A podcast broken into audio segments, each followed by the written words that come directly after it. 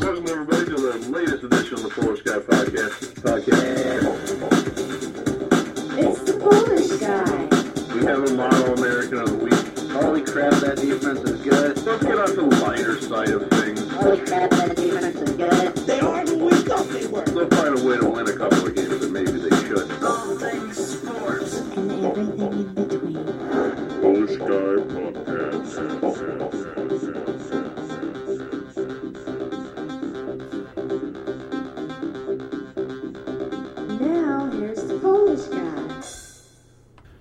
All right, everyone. It's a very exciting edition of the Polish Guy Podcast. Your host, Rich Kopinski, here.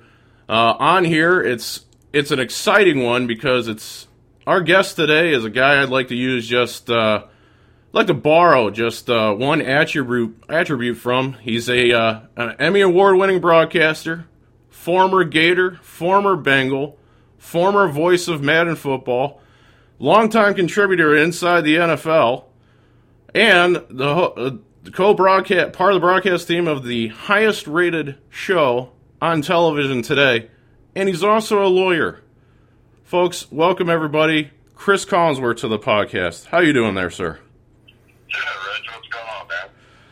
not too much. It's a, it's a great day. We're talking just after the uh, hall of fame game so officially football has begun again um, before we get into the good talk about this season, I, I just wanted to, uh, in case people don't know, just take a couple of minutes to let everyone know how did you go from retiring after the Super Bowl with the Bengals to, to getting into broadcasting?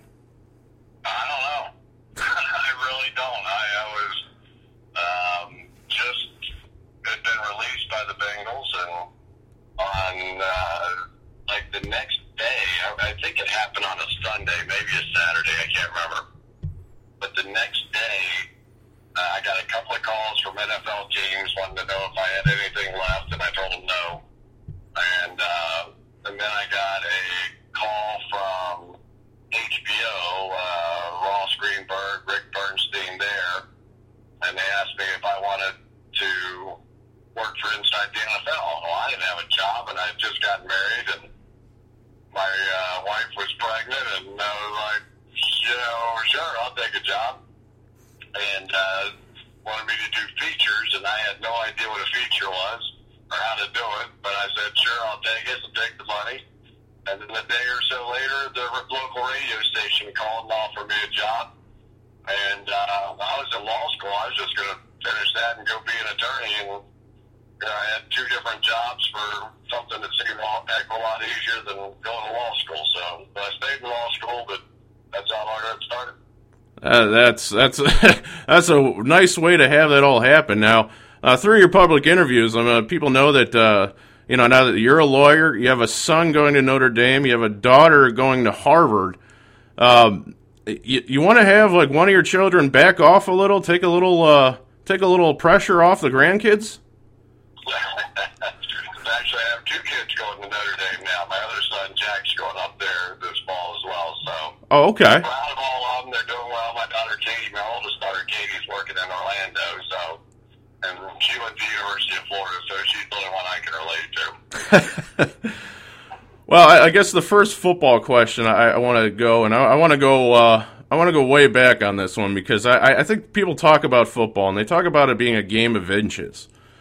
Well, it's also about a game of timing, and I, I think there's some very interesting stuff in Bengals history leading into my my question here.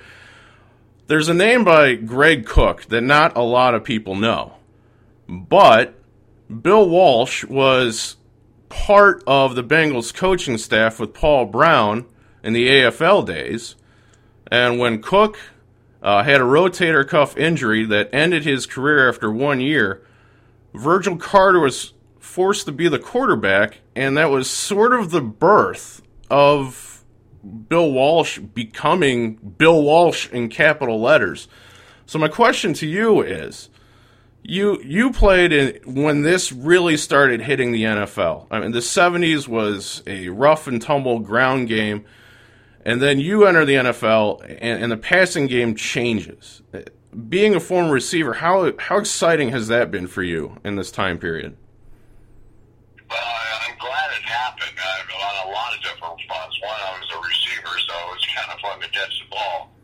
Uh, but I think in some ways it may end up saving the game. Uh, you know, the the blocking rules changed, uh, the, your ability to throw and, and hold along the offensive line obviously made it easier to throw the ball. They allowed the receivers to start running free down the field. Uh, but Bill Walsh sort of made the running game a passing game.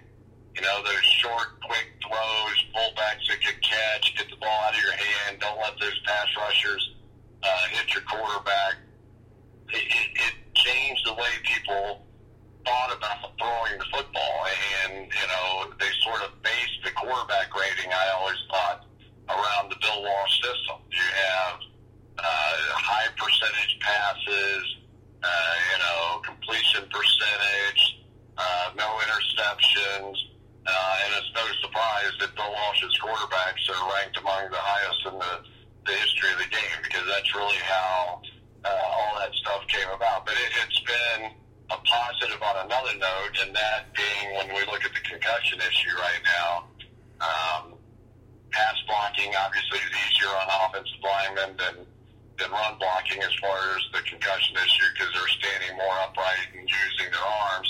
You don't get as many helmet to helmet collisions with receivers and defensive backs like you would with a running back coming through the hole.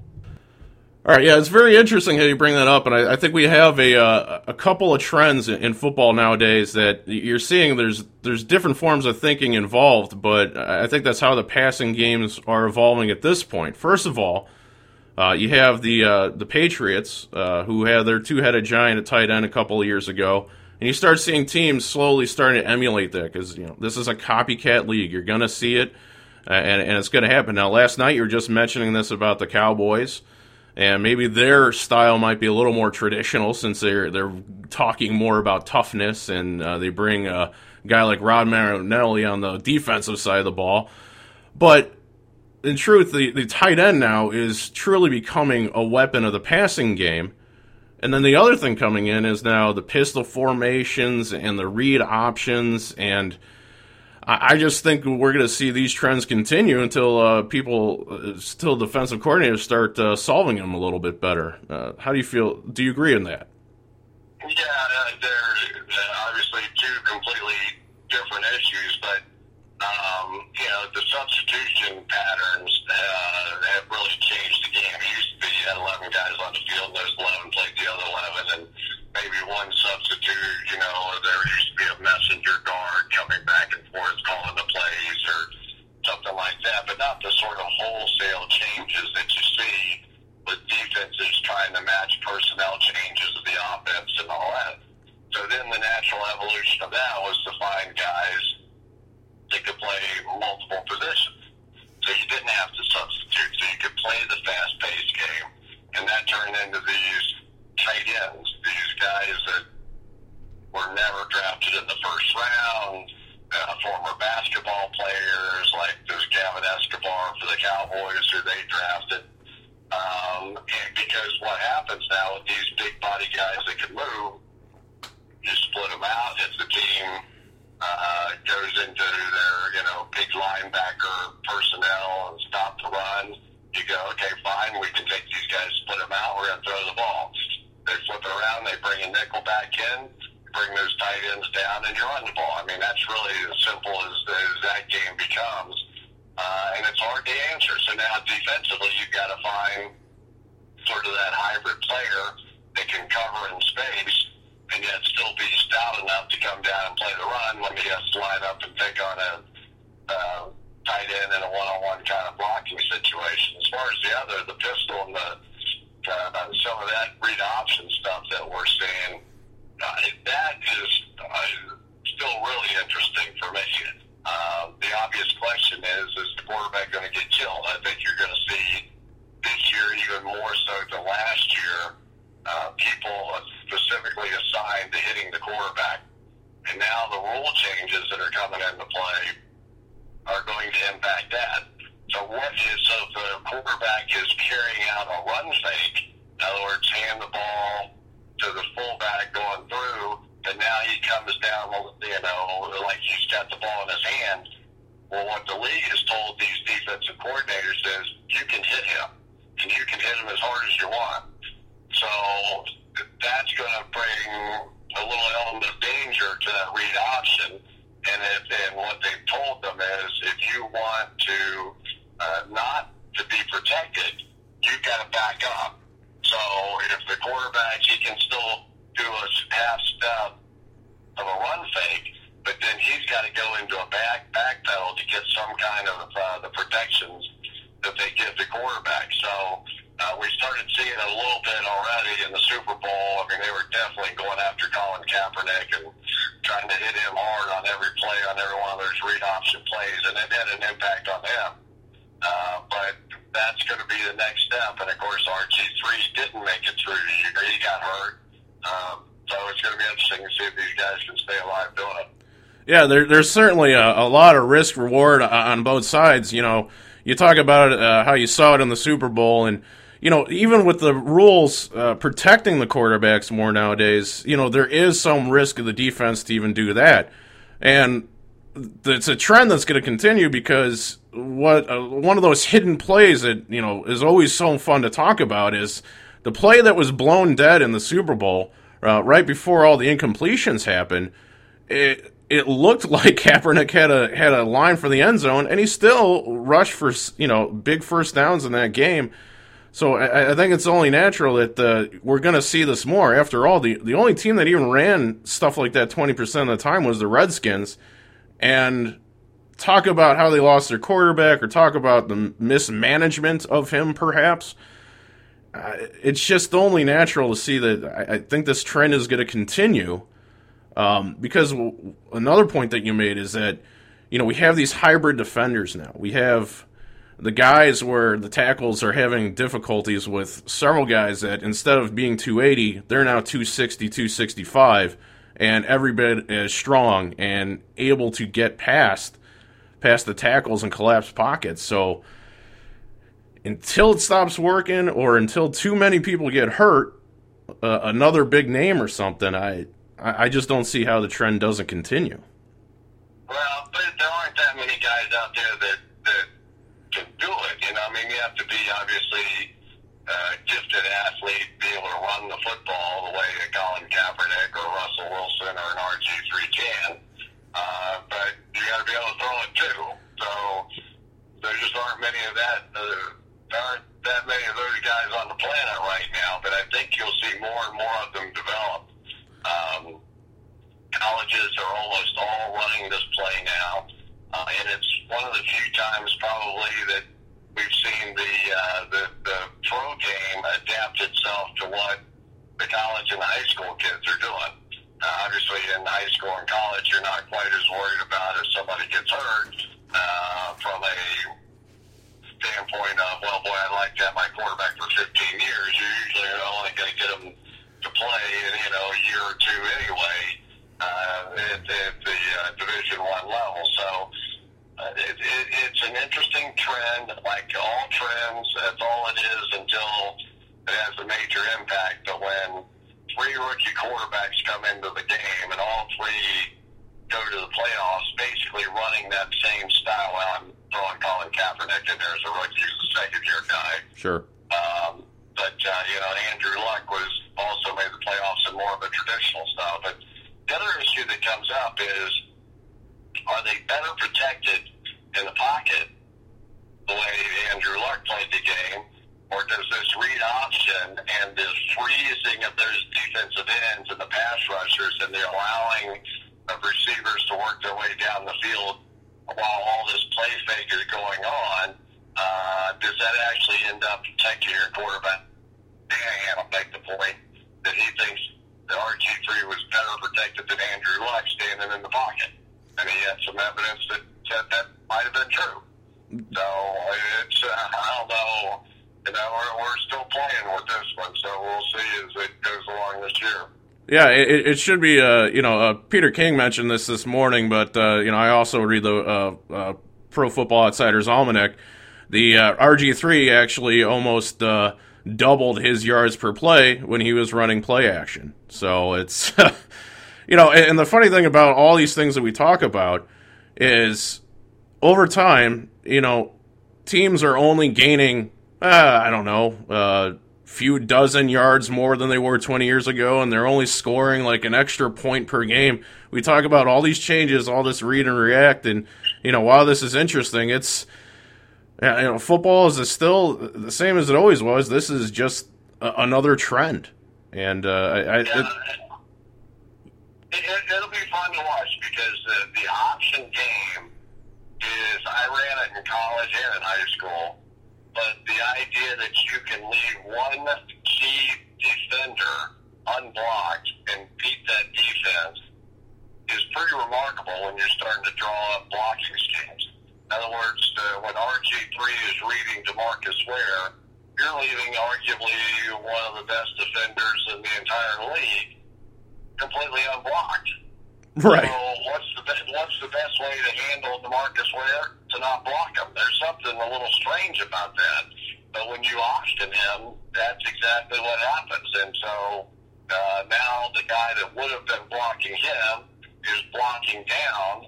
And so now your running back has two blockers at the point of attack blocking one guy, while DeMarcus Ware has to worry, am I giving it to that guy or am I going to run the football? That's the magic of the of the option game, um, and one of the reasons that it was so wildly successful in college for all those years. Well, yeah, you know, it, it goes against, you know, it, this is something that people always like to do when they're talking about defensive backs. Um, you, you know, force a guy to make a decision. You know, there's always, uh, you know, is he going to cover the tight end seam route? Is he, uh, he's, is he going to try to cover, you know, Randy Moss deep while he's running a nine? You know, whatever.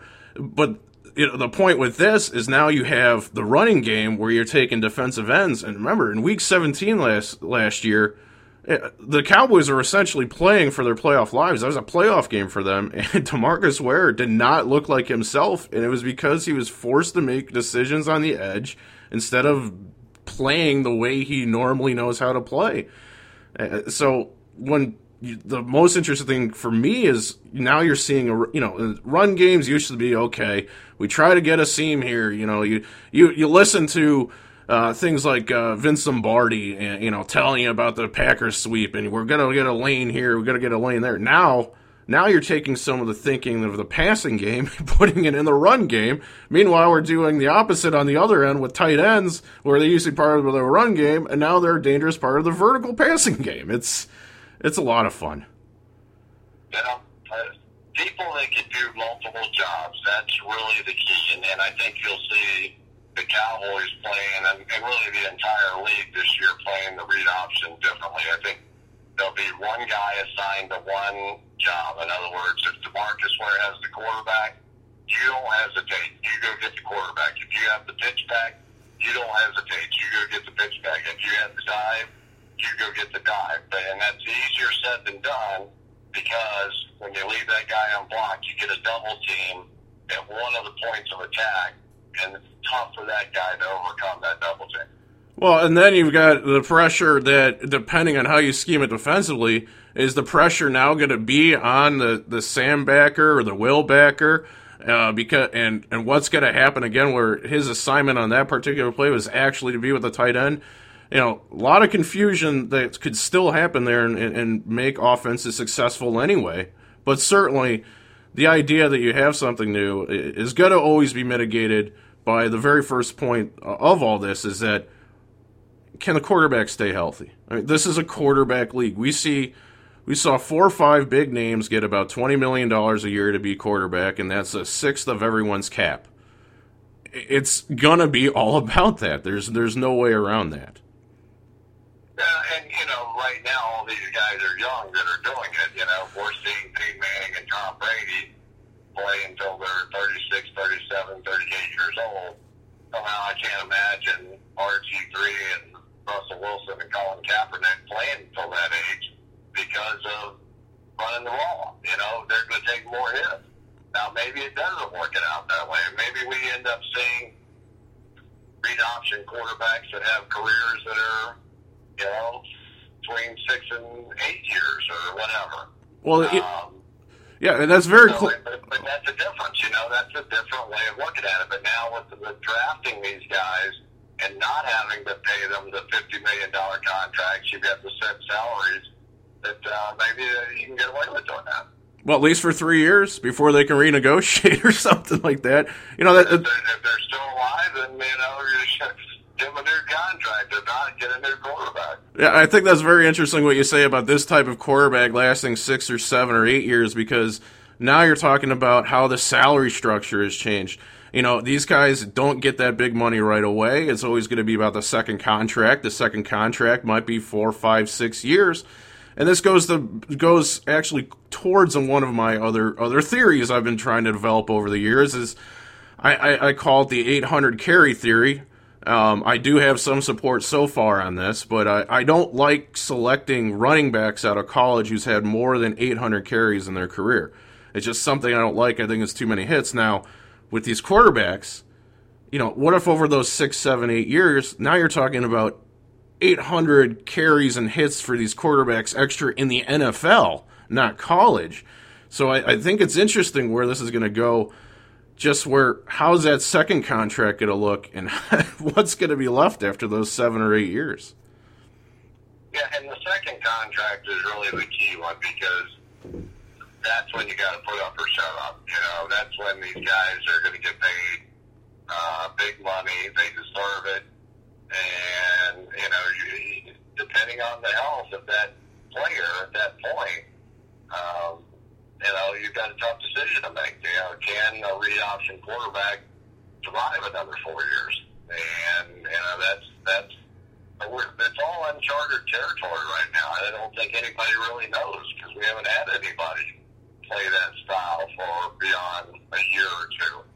So, you know, but it's what what keeps us all talking about football 24 hours a day. There's, uh, there's lots to talk about. Yeah, it, it's a it's a it's certainly a fun time. Um, I, I'd like to talk a little bit about um, the the Bengals and and the uh, AFC North this year. Um, just in the AFC specifically, you know, I want to talk about a little bit of trying to find those those teams that are, are the sleeper teams. Every single year, there's a team that goes four and 12, 5 and eleven, and they jump up and, and they make the playoffs. For the AFC, for the AFC, it, seems harder for me to find these type of sleeper teams this year. It, it seems to be a top of the crop type of thing. And with the AFC North, my goodness, what a what a drag out fight that looks like it's going to be again. Um, Yeah, I, I would agree. I, I, you know, to me, the North really comes down to, you know, I, I, I, I think the Bengals can absolutely compete, and I'm not so sure don't have a more talented roster from top to bottom than do the Pittsburgh Steelers. Although the Steelers now, with getting their offensive line back healthy after uh, the train wreck of a year they had up front last year, they, they're going to be better, but without Mike Wallace.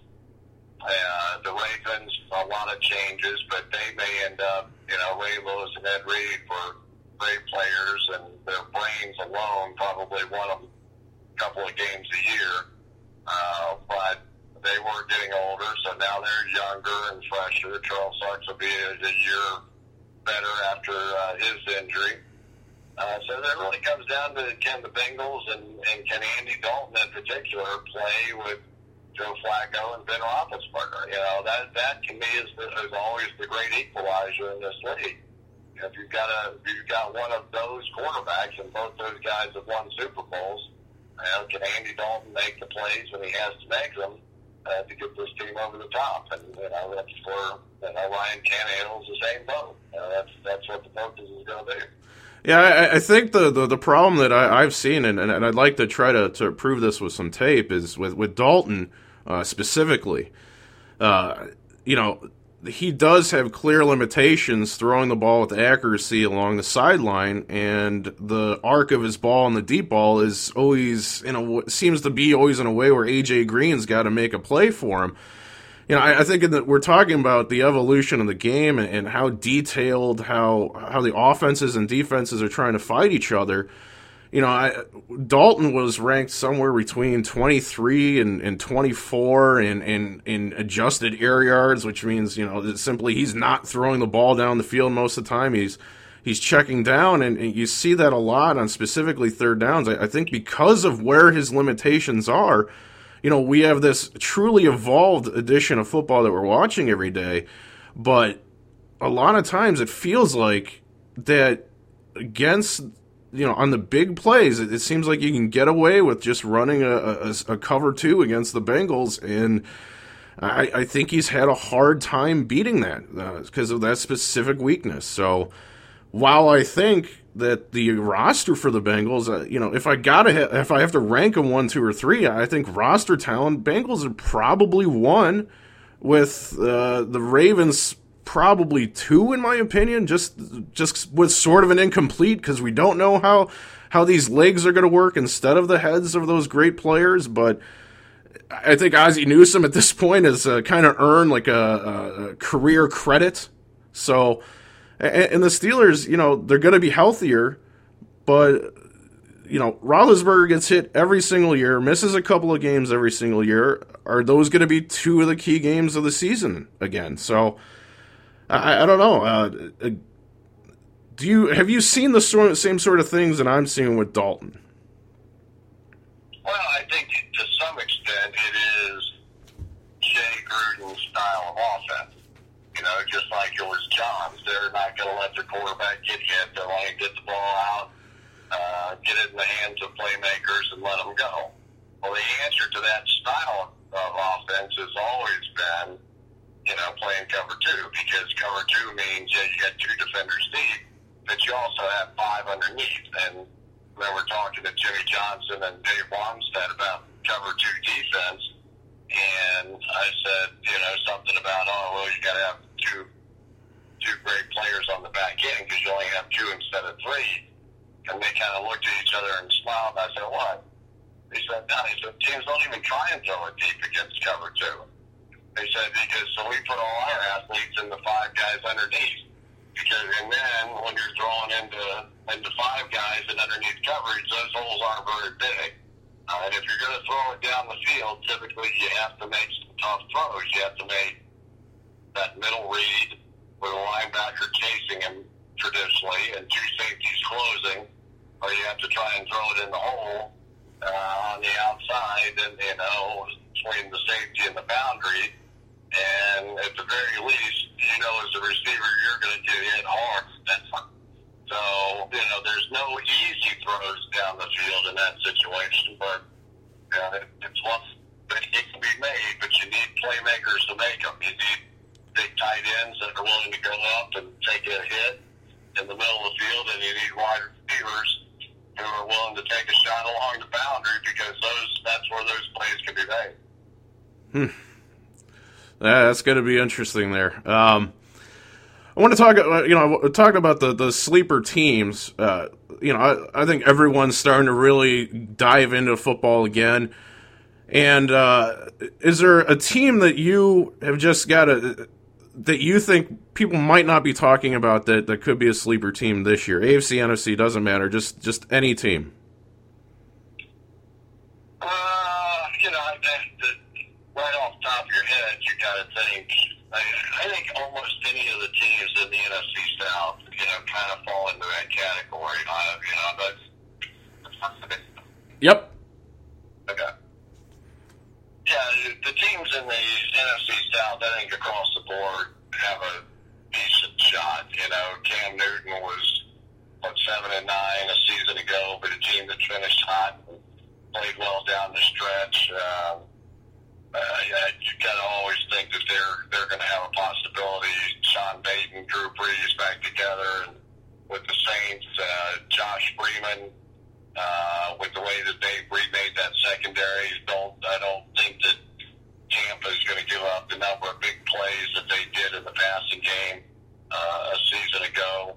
Uh, so you know those teams all sort of sit there uh, with a chance. The, the, the other team that I'm really interested to watch now is Arizona. Uh, I thought they had a good defense a year ago. Bruce Arians is a quarterback maker. Uh, they had no play from the quarterback position at all uh, No. a season ago, and and uh, Larry Fitzgerald has to be uh, ready to roll with a you know Carson Palmer playing quarterback. Yeah, you know, it, last year in Arizona is, is very, very difficult to watch at times. Uh, there's not many times where, where a guy like me on a couch can uh, can see a, a NFL player do something that they know they could have done because Ryan Lindley ma- managed to throw 120 NFL passes without throwing a touchdown. I, I don't think the the Cardinals are going to run into that same situation this year. Uh, No, I, I don't either. And, but there, there are many more cases to be made. I, I, think anybody in the NFC It too. Philadelphia is the most intriguing team in the league because who knows what's going to happen with that team? Is Chip Kelly going to come in and be able to do the same things he did in college and up tempo and make Mike Vick work again? You know, you know, there's a million questions with that team or are they going to be, you know, four and twelve? I don't think anything Philadelphia did would totally surprise me, especially in light of what's going on with Riley Cooper right now and all that. It, I agree with you. The AFC, it's harder to find teams that you think, oh boy, we're, you know, are the Browns going to be good? Yeah, I don't know. And that that doesn't feel like it, but could be. Um, the Dolphins, the Jets, the Bills. You don't see anybody really challenging the Patriots unless the Patriots just implode because of some of the things that's happening with Gronk and Hernandez. But I don't think that'll happen either. Jacksonville, you can't imagine them doing anything. Tennessee, maybe. Uh, but then Oakland, San Diego, Kansas City's probably the team everybody's talking about, and I tend to agree with that. Uh, just because Andy Reid's there and they'll be a professional bunch. But the NFC, I think, is much more wide open and much more unpredictable. Yeah, I, certainly agree with that when when going over certain things, and there's certain certain facts that like you know Cam Newton. This is sort of a contract year for him because he can negotiate at the end. Uh, so you have that. There's no way that the Saints are going to have one of the worst defenses in the history of football again. It's just not going to happen. Uh, Brees isn't going to be as ineffective as he was. You know, there's something there between him and Sean Payton where uh, he's not going to be forcing as many balls as he did last year. You know, a very high interception rate for him. So you're, not going to see those things. And with the AFC, I think the most interesting team that, that I've seen is I think the Colts, and I got a very specific reason for this, is because the Colts last year they took what could have been an incredibly negative story and turned it into many, many positives. You know, as, despite how much Andrew Luck got hit, you know he the six uh, second half uh, comebacks, uh, the uh, the the fact that Bruce Arians finally got his coaching job at the end of it. Uh, of course, the, everything about Chuck Strong, all that. And then you have the metrics where they, they lose the eventual Super Bowl winner, and the metrics are saying this is the worst playoff team we have ever, ever seen. But then they go out and they get Pep Hamilton. They get a guy that ran the offense that Andrew Luck knows for Stanford, and you know a lot of teams will, you, will a lot of people will say, well, there's no way the Colts can go 11 and five again. Yeah, sure, they probably weren't an 11 and five roster last year. But in this offense, can you not see them being an 11 and 5 team this year, especially with you know, especially they're playing with Jacksonville and Tennessee. Uh, Jake Locker has to be more accurate if that team's going to be successful. So I I can see the Colts doing it again. Well, when you start with Andrew Luck, and you know, there's a reason he was taken first, despite RG3 and Tannehill and Russell Wilson all being available. Hey, here's a guy that can win from the pocket. He can win running the football. He's as fast as any of them. He's big. He's strong. He's durable. And makes unbelievably good decisions for a guy. And, and I, I still don't know. Uh, that the easiest way to win games in the NFL, and it's proven so far, is for one man to stand in the middle of the field and be able to distribute the football 53 and a half yards wide and, and 60 plus yards down the field. That's a lot of space to defend. You know, you start rolling out, you start moving one way, you cut the field in half. But when the quarterback stands in the middle of the field and can attack that much square footage uh, on a football field, that's still been the formula for success in this league. And out of all the young guys, he still probably does that better than any of them. Absolutely, yeah. It, it, it's going to be an exciting year to watch, and and I, you know, I I, I don't think we talk uh, enough uh, uh, about about this particular thing, you know, and I'm guilty of it too because I, you know, I have to report, you know, for for footballpros.com, I've got to report what's the news, and, and obviously, a lot of the times the news is a negative thing. You have Aaron Hernandez, you have the concussions, you you have the Riley Cooper thing. But you know what I think we, we need to talk about more? And I was just doing my quarterback rankings today, and just how incredibly difficult it was for me to do any t- any spot in between four and twenty two. I, I think we we have to realize this is an extraordinarily great time uh, of football uh, that we're watching right now, and I don't think we get to say that enough. I, I think that I think too often it's it's easy to to just do the negative that will get the page views in, instead of glorifying the positive and I'd like to see us do that more. I mean, we have to realize what sort of time period we're in here. Uh, how do you feel about the excitement that's come, uh, the current state of the game? Well, I, I agree with you. I, I don't think it's ever been more interesting, and um, in part because of what's happening with these quarterbacks. You know, you've opened up. It used to be there were about seven, eight guys that you had possibly had a chance to win a Super Bowl with. Now I think that that number of traditional quarterbacks has expanded to, you know, probably 12, 14. And in addition to that now, we're seeing that there's an alternative way to win. There's uh, Colin Kaepernick. There's Russell Wilson. There's RG3. And people are starting to go, wait a minute now. Maybe I don't have to have Tom Brady or Peyton Manning to win a Super Bowl. Maybe we can do what Russell Wilson does, drafted in the third round. Maybe we can do what Colin Kaepernick's doing, drafted in the second round. Uh, and you know, maybe there's other ways to win games in the NFL. And anytime you get that sort of internal debate going about, I, you know, I don't have, I don't have John Elway, but what are my options? Well, your options used to be you lost. That's what the options are. And but now it's you know so now the depth of, of potential from the quarterback position has been expanded in a way that I think makes the game as interesting as it's ever been. Yeah, absolutely. I mean, it's it's just an incredible amount of fun. Um, last question for you. Um, you're you're coming off of the Hall of Fame game. You got to see uh, Ken Anderson later in his career, but two or three of the seasons that he had with you were his highest completion rates of his entire career. You know, seeing all those Hall of Famers, I believe it was 122 in one spot this weekend. Is that correct? That's about right. uh, do you feel like Ken Anderson should be in that room?